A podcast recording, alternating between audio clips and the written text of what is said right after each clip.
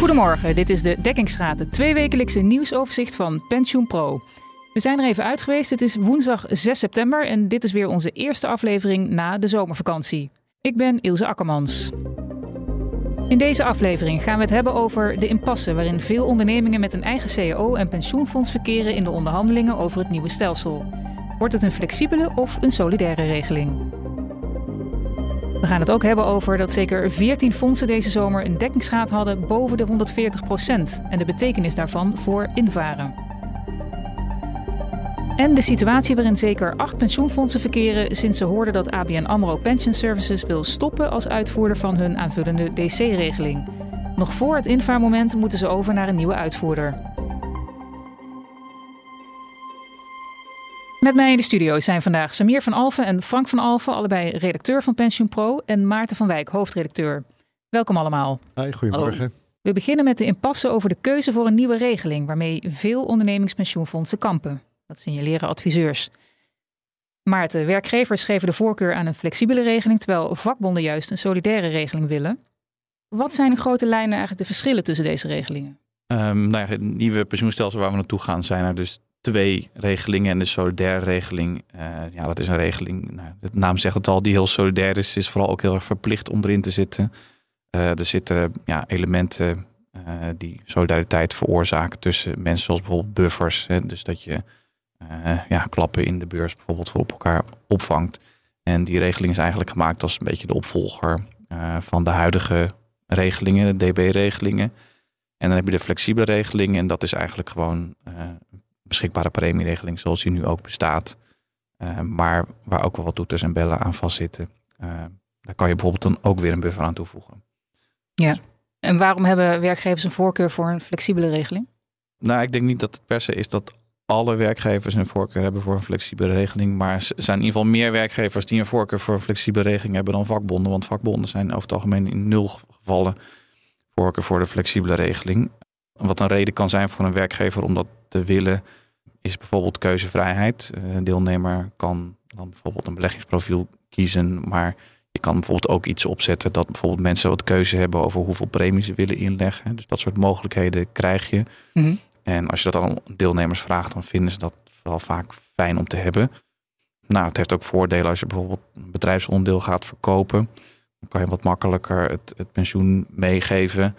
Um, ja, het is ook wat eigenlijk wat eenvoudiger. Het is een soort van standaard techniek uh, die ook heel lang bekend is. Terwijl dat, um, het solidaire contract is eigenlijk een nieuwe ontwikkeling.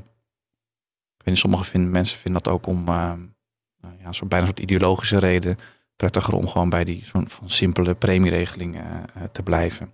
Ja. Um, nou ja, en daar wordt dan bij verteld door een adviseur ter wijze spreken van ja, je kan daar die flexibele regeling is flexibel, maar je kan er ook buffers aan toevoegen, waardoor die eigenlijk ook solidair is. En dan wordt er gezegd, je hebt eigenlijk best of both worlds.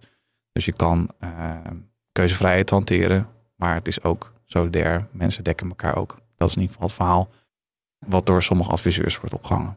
Ja, maar ja, vakbonden zetten toch liever in op een solidaire regeling dus. Wat zijn hun argumenten daarvoor? Nou, vakbonden zijn heel dol op de solidaire regeling. Zo dol zelfs, dat hebben ze in 2021 al gezegd. dat het beleidslijn is om eigenlijk altijd voor die solidaire regeling uh, te gaan. Mm -hmm. uh, en dat heeft voornamelijk te maken nou, toch wel met het verplichte karakter van, die, uh, van zo'n regeling. En dat vinden vakbonden altijd heel belangrijk.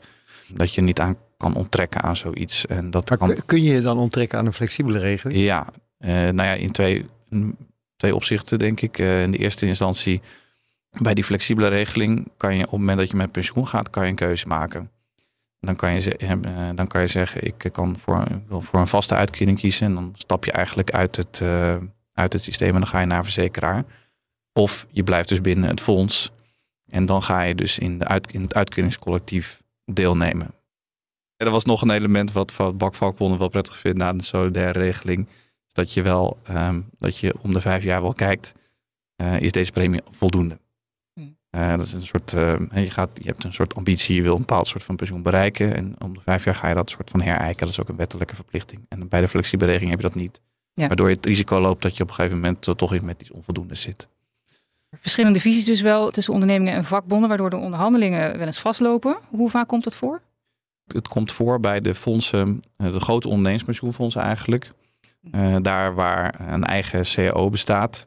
Want daar zitten de bonden aan tafel. E.ON noemde er vijf, uh, PwC kennen zes à zeven. Dus ik denk dat het een stuk of tien of zo nou, mm-hmm. kunnen, kunnen zijn.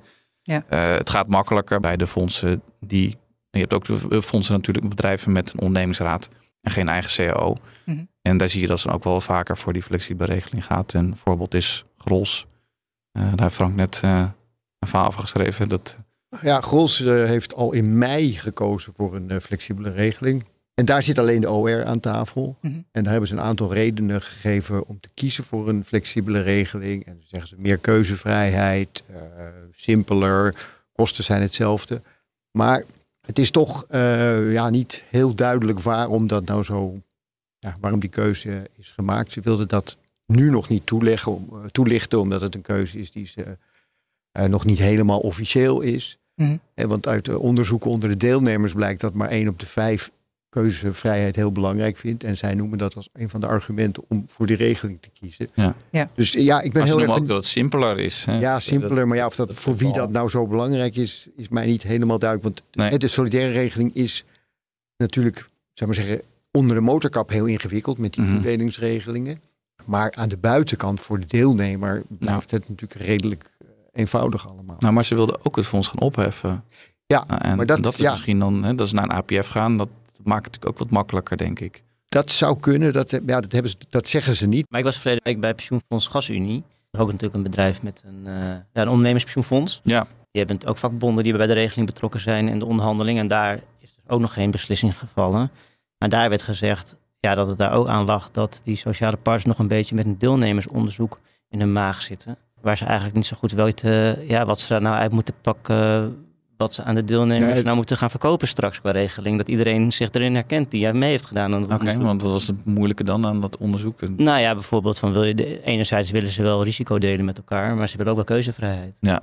Nou ja, ja, ja. dat zie je natuurlijk, dat was een Gols ook een beetje. Je krijgt zo'n gemengd beeld uit mm. zo'n deelnemersonderzoek, waardoor het best moeilijk is om te zeggen. Maar, of maar misschien is dat, hè, dat dat verhaal van de flexibele regeling met solidaire elementen in zekere zin dan ook wel ook, kan ook een reactie zijn op dit soort deelnemersonderzoeken. Hè, waar eigenlijk ja, mensen willen alles. Ze willen en risico's delen en keuzevrijheid. Nou, dit zou daar dan aan kunnen beantwoorden. Um, maar ja, best of both worlds, maar misschien ook het minste van al. Ja. Ja, er wordt dus minder vaak voor een flexibele regeling gekozen als vakbonden aan tafel zitten. Ik las dat sociale partners willen dat het ondernemingspensioenfonds van Axo Nobel, Nobian, Nourion en Salt in 2025 een flexibele regeling krijgt. Hoe zit dat? Ja, nou dat was dan de uitzondering die de regel bevestigt. Eh, bij AXA was dat, uh, speelde dat argument een rol dat er bedrijfsonderdelen verkocht werden of op het punt stonden verkocht te worden. Um, ik meen dat er ook bij AXA inmiddels wel best wel een hoop uh, soort van losse ondernemingen zijn, zeg maar, die ooit van het AXA-concern waren, maar dan nog wel zeg maar, bij hetzelfde ondernemingspensioenfonds zitten. Dat zie je vaak dat bedrijven afsplitsingen doen en dan blijven ze allemaal toch aan elkaar vastgeklonken uh, via het oude ondernemingspensioenfonds. En dat vinden ze misschien niet allemaal prettig. Ja. Um, dus dat is een, kan een reden zijn. En wanneer moet er uiteindelijk een, uiterlijk een keuze worden gemaakt? 1.25. Uh, dan moet er een transitieplan, ik had de goede term gebruikt, worden ingediend. Mm. Um, nou, dat kost ook wat tijd om dat te schrijven en uit te werken en allemaal. Dus eigenlijk is het idee wel dat liefst dit jaar wel de keuze voor de regeling gemaakt uh, zou moeten kunnen worden. Ja. Als er wat tijdsdruk op zit, dan en zo'n impasse die eindigt altijd op het moment dat er een deadline nadert. En uh, naar de verwachting is daarbij overigens wel dat het in de meeste gevallen dan toch uh, de solidaire regeling zal worden. Want um, dit is toch voor de, de bonden wel wat belangrijker dan voor de werkgevers. Tenminste, dat is wat mensen observeren hierbij. Dankjewel, Maarten. Dan gaan we naar ons tweede onderwerp. Zeker 14 pensioenfondsen hadden deze zomer een dekkingsgraad boven de 140 procent. En hieronder zijn de fondsen van bijvoorbeeld Robeco en Unilever. Acht fondsen hadden zelfs een dekkingsgraad van hoger dan 150 procent. Frank, je hebt dit geïnventariseerd. Een hoge dekkingsgraad, ja, dat klinkt goed gezien de rol van de dekkingsgraad als graadmeter van de financiële situatie van een pensioenfonds. Wanneer is een dekkingsgraad eigenlijk hoog? Ja, ik heb het, uh, het, de streep gezet bij 140. Omdat uh, ja, dat echt wel dingen zijn die je niet zo vaak hebt gezien.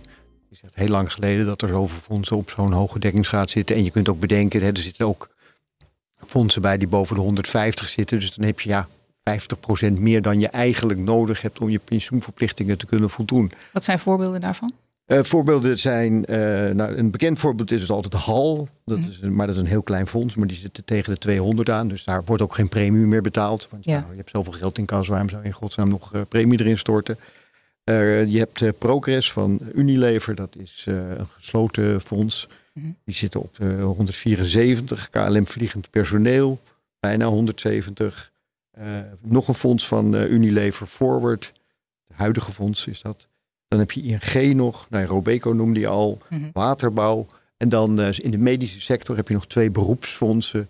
De, de, fondsen van de medisch specialisten en de fondsen van de huisartsen zitten ook allebei flink uh, in de schappen was. Ja. Ik moet er nog even bij zeggen dat uh, Hal Holland Amerika Lijn onze aandeelhouder is. Heel goed, ja. uh, en wat ook een disclaimer, of nou geen disclaimer, maar even een toevoeging. Het is geen 14 fondsen, maar het is 15 fondsen. Want er was een wakkere lezer die mij erop attent maakte dat er Kalpan niet in het rijtje stond. Kalpan, oh dat... Ja, ja, ja. ja, ja dat, dat was eh, mijn fout. In huis van maar het zijn, goed, het zijn 15 fondsen en dus de helft boven de 150. Nou ja, het is een, het is een luxe probleem. Je hebt natuurlijk te veel. Ja. ja. En wat doen die fondsen nou anders dan minder presterende fondsen? Ja, veel van die fondsen hadden al een hoge dekkingsgraad. En omdat alle dekkingsgraden zijn gestegen, ja, zijn zij nu helemaal in de top gekomen. En al die hm. andere fondsen zijn van 100 naar 100 20 gegaan en zij stonden al ergens op 120 en staan nu uh, op 100, uh, 140. Dus dat heeft met, met rentebewegingen te maken. Ja. Vaak zijn het fondsen die de rente al veel hadden afgedekt en dus in de periode dat de rente aan het dalen was, daar voordelen van hebben gehad. Sommige fondsen beleggen heel behoudend, dat, dat kan ook helpen. Mhm. Ja, dat zijn zo de, de belangrijkste redenen. Ja. ja, en wat betekent een hoge dekkingsgraad nou op het moment dat er wordt ingevaren in het nieuwe stelsel? Nou, je kunt zeggen dat als je wil invaren, dat je voor de buffer die je wil maken en nog wat andere eh, dingen die je apart wil zetten, dat je, dat je bij 110 of 115 dat je eh, dingen kunt compenseren, operationele buffer. Nou, dat je, de, de, de moedjes heb je dan gehad. Ja, daarna is het geld over en kun je het gaan verdelen onder de, onder de deelnemers. Dus nou, ING had al zoiets gezegd van ja, wij verwachten dat deelnemers wel een verhoging van 20% van hun pensioen tegemoet kunnen zien. Of in ieder geval van het geld wat gereserveerd is mhm. voor hun pensioen. Ja. Dus het is een beetje een luxe probleem. Maar goed, hoe je dat dan precies verdeelt, daar kun je natuurlijk nog, eh, dat kan nog best ingewikkeld zijn. Dus in die zin is het niet altijd even makkelijk. Je kunt ook zeggen, als je 115 hebt, ja, dan is er geen enkele discussie. Want je weet precies hoe je het moet verdelen. En je, je doet alle dingen die je doet, moet doen en het is klaar. En nu moet je toch nog wat gaan, ja. gaan schuiven. Ja, dus als je zo'n fonds hebt van 100 met 150 of zo. En is natuurlijk wel jammer. Stel dat jij net in dienst komt. Uh, net nadat ze die hele buffer hebben uitgedeeld. Om maar wat te noemen. Of je, begint je begint net, je hebt nog maar een klein pensioen. Dan ja. krijg je natuurlijk eigenlijk relatief weinig. En iemand die daar al... Uh, dus dat gaat allemaal naar die zittende mensen. De ja. toekomstige deelnemers die missen dan een beetje de boot uh, bij zo'n uitdeelactie. Ja, ja, ja, ja die, hebben, die, die hebben in die zin... ja, pech gehad. Pech gehad, ja. God, die zit natuurlijk ergens anders. Ja, je kunt natuurlijk ook niet die mensen gaan dat geld gaan geven. Zij hebben het ook niet opgebouwd. Dus in die zin klopt, klopt het natuurlijk wel dat het naar die bestaande deelnemers gaat. Ja, het personeelsfonds APG wil al in 2025 over naar het nieuwe stelsel. Dat heeft onder andere ook te maken met de hoge dekkingsgraad. Ja, en die is dan niet zo hoog, die is 125. Maar goed, dat is hm. ook riant. Dus je ziet, die hebben gezegd, nou ja, we willen dat zoveel mogelijk heel sneller we overgaan, hoe meer we kunnen profiteren van die voordelen. En, mhm. eh, uh, ja, invaren met een hoge dekkingsgraad. Dat geldt ook voor die fondsen die we nu genoemd hebben. Dat al die fondsen wel aan het kijken zijn. Ja, we zitten nu op 150. Als we dat op een of andere manier kunnen bevriezen, kunnen vastzetten door uh, nou ja, wat voor financiële constructies je daar ook voor nodig hebt. Dan weten we dat we straks op een hele riante manier kunnen invaren. Dus dat, dat, dat speelt bij al die fondsen. Ja. En kunnen we nu zeggen dat het hoogtepunt qua dekkingsgraad is geweest? Of kunnen ze nog verder omhoog? Nou ja, als je het voorbeeld van Hal neemt, dan, ja, dan zie je dat het hoger kan. Maar ja, dan moeten wel, ja, dan moeten nu en de, de beurzen nog verder omhoog gaan en de rente weer verder omhoog gaan. Nou ja, dan zou dat misschien kunnen. Maar nou goed, we hebben eigenlijk, als je hoge dekkingsgraden ziet, heeft het veel, vaak in deze regio gezeten, 40, 150. En je krijgt dan de, de, de, de terugslag. Dat, dat zeggen, ja, waarom ga ik premie betalen? Dus mm. dan, ja, maar je wil ook niet oneindige bergen geld hebben die je niet gebruikt. Ja. Dus ja, ik verwacht dat dat niet nou heel erg hoger gaat worden allemaal. Dankjewel, Frank. Ons derde onderwerp van deze aflevering. ABN AMRO Pension Services wil stoppen als uitvoerder van de aanvullende DC-regeling van zeker acht pensioenfondsen. Dat levert de fondsen stress op, want nog voor het invaarmoment moeten ze over naar een nieuwe uitvoerder. Dus de tijd dringt. Samir, om wat voor regelingen gaat het dan precies en waarom stopt ABN AMRO met de pensioenuitvoering van deze regeling? Nou ja, het gaat om DC-regelingen. Uh, die kunnen verschillende vormen hebben. Het kan zijn dat de werkgever gewoon als basisregeling een DC-regeling heeft die ABN AMRO Pension Services uitvoert. Dat gebeurt in een aantal gevallen. Het kan ook gaan om een aanvullende regeling bovenop de basisregeling. Dat uh, ja, mensen die extra veel verdienen, dat die dan voor het, ja, het overige gewoon nog een eigen potje ergens hebben. En dat kan dan ook bij zo'n ABN AMRO Pension Service worden ondergebracht. En ja, waarom stopt ABN AMRO Pension Services met, uh, met deze uitvoering? Dat heeft te maken met de verkoop van de PPI, de premie pensioeninstelling van ABN AMRO verleden jaar aan Achmea. Mm. ja, dat was eigenlijk gewoon de belangrijkste klant van die uitvoerder van uh, eh, ABN AMRO Pension Services. Mhm. Dus ABN AMRO is gewoon gaan nadenken, diepgravend onderzoek, uh, vertelden ze van wat moeten we nou eigenlijk met uh, deze uitvoerder nog. Mhm. Ja, uiteindelijk was gewoon de conclusie om de, de stekker eruit te trekken en ja, en alle andere klanten te zeggen van gaat u maar ergens anders uw pensioen onderbrengen. Ja, ja, het gaat om zeker acht pensioenfondsen. Om welke fondsen gaat het dan? Ja, nou, ik moet zeggen, ik vond het wel grappig, want ik werd eigenlijk een beetje getriggerd door een, een artikeltje op de website van Pensioenfonds Loodsen. Daar stond op van, nou ja, wij moeten per 1 april 2024 weg mm in ABN AMRO. En ik, ja, ik heb wel in het verleden geschreven dat, um, dat het ongeveer om 12 pensioenfondsen ging uh, die in het verleden zijn overgegaan van Robeco naar ABN AMRO Pension Services. Mm Toen Robeco zei van nou dat, uh, dat DC-pensioen aanvullend zien we ook niet meer zo zitten. Mhm. Ehm, dus uh, ja, ik heb in eerste instantie mijn pijlen gericht op loodsen. Maar ja, uiteindelijk werd ik ook wel gebeld dat het eigenlijk om, uh, om meer fondsen ging. Dus zeker acht. En ja, dan heb je het over Rabobank Pensioenfonds, Smurfit Kappa, het, het OPF van Robeco nog. Mm en loodsen. Die heb ik ook echt wel gecheckt of ze hiermee te maken hebben. En of ze op zoek moeten naar een andere uitvoerder. En die eh, bevestigen dat ook. Ja, deze fondsen moeten dus over naar een nieuwe uitvoerder nog voor het invaarmoment. Wat betekent dat precies voor ze? Nou ja, je zei ook al, het levert wat stress op. Want ja, eigenlijk zitten ze er niet op te wachten. Ze zitten natuurlijk ook wel dat ze weten, er moet wat met die aanvullende DC-regelingen gebeuren in het nieuwe stelsel. Maar het liefst als ze dat natuurlijk in één pakket meegenomen. Als ze weten welke regeling ze willen uitvoeren. Um, wie het gaat uitvoeren. Dat ze dat dan op het transitiemoment in één keer zouden meenemen. Mm. Ja, nu worden ze een beetje overvallen dat ze op korte termijn op zoek moeten naar een andere uitvoerder voor deze DC-regelingen. Ja, en dan misschien in aanloop van de transitie nog een keertje moet gaan kijken van wat gaan we hiermee doen. En ja, uh, ja nou ja, die bestuurders die zeggen we zijn al druk genoeg. Dus ja, hier zitten we eigenlijk niet echt op te wachten. Ja. En zijn er wel gegadigden voor om die pensioenuitvoering over te nemen van ABN AMRO Pension Services? Nou, wat ik begreep van pensioenfonds Loodsen, eigenlijk niet. Die hebben eigenlijk um, ja, hun, hun, huidige uitvoerder van een basisregeling, Blue Sky Group, uh, is gepolst van willen jullie uh, die aanvullende DC-regeling overnemen? Maar Blue Sky Group had er helemaal geen interesse in, omdat het allemaal vrij kleine bedragen zijn die moeten worden overgezet. Mm. Um, ja, en ook zo'n uitvoerder die richt zich liever uh, op de IT-systemen en uh, de pensioentransitie dan uh, ja, nog een aantal kleine DC-potjes in te varen. Ja. Dus nee, weinig, uh, weinig interesse. En ja, wat zijn dan andere opties? je zou nu ook al kunnen beslissen om die DC-potjes nu al om te zetten in, in, in, in, regelingen van de basisregeling. Dus dan krijg je gewoon extra pensioen. Mm -hmm. um, ja, je kunt inderdaad naar een andere uitvoerder.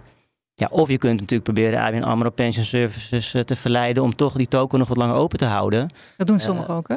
Uh, Proberen ze althans. Ja, ja, precies. Ja. Dus, uh, dus, dus loodsen en zo, die hebben wel gezegd van ja, het zou wel chic zijn als ABN AMRO Pension Service gewoon in de lucht gehouden wordt totdat wij gewoon over zijn. Maar ja, kijk, loodsen die heeft te horen gekregen dat zij in 2024 over moeten. Maar het schijnt dat per pensioenfonds ook die datum een beetje verschilt. Hè? Dus ja, als en ook natuurlijk, kijk, loods gaat ook vrij snel over, geloof ik. Maar als je een fonds hebt wat in 2026 pas over wil, ja, dan moet ABN AMRO uh, ja, dat pension service in de lucht houden uh, totdat de laatste plant het licht uitdoet. Ja, ik weet niet of dat helemaal ver is om dat te vragen van, uh, ja, van ABN AMRO. Dankjewel, Samir van Alfen. En dank jullie wel ook nog een keer Frank van Alfen en Maarten van Wijk. Dit was hem weer, de dekkingsraad van PensioenPro met de laatste ontwikkelingen in de Nederlandse pensioen- en beleggingssector. Op pensioenpro.nl lees je meer. Heb je ideeën of suggesties voor ons? Laat het ons dan weten op redactie.pensioenpro.nl. Mijn naam is Ilse Akkermans. Fijn dat je luisterde en tot over twee weken.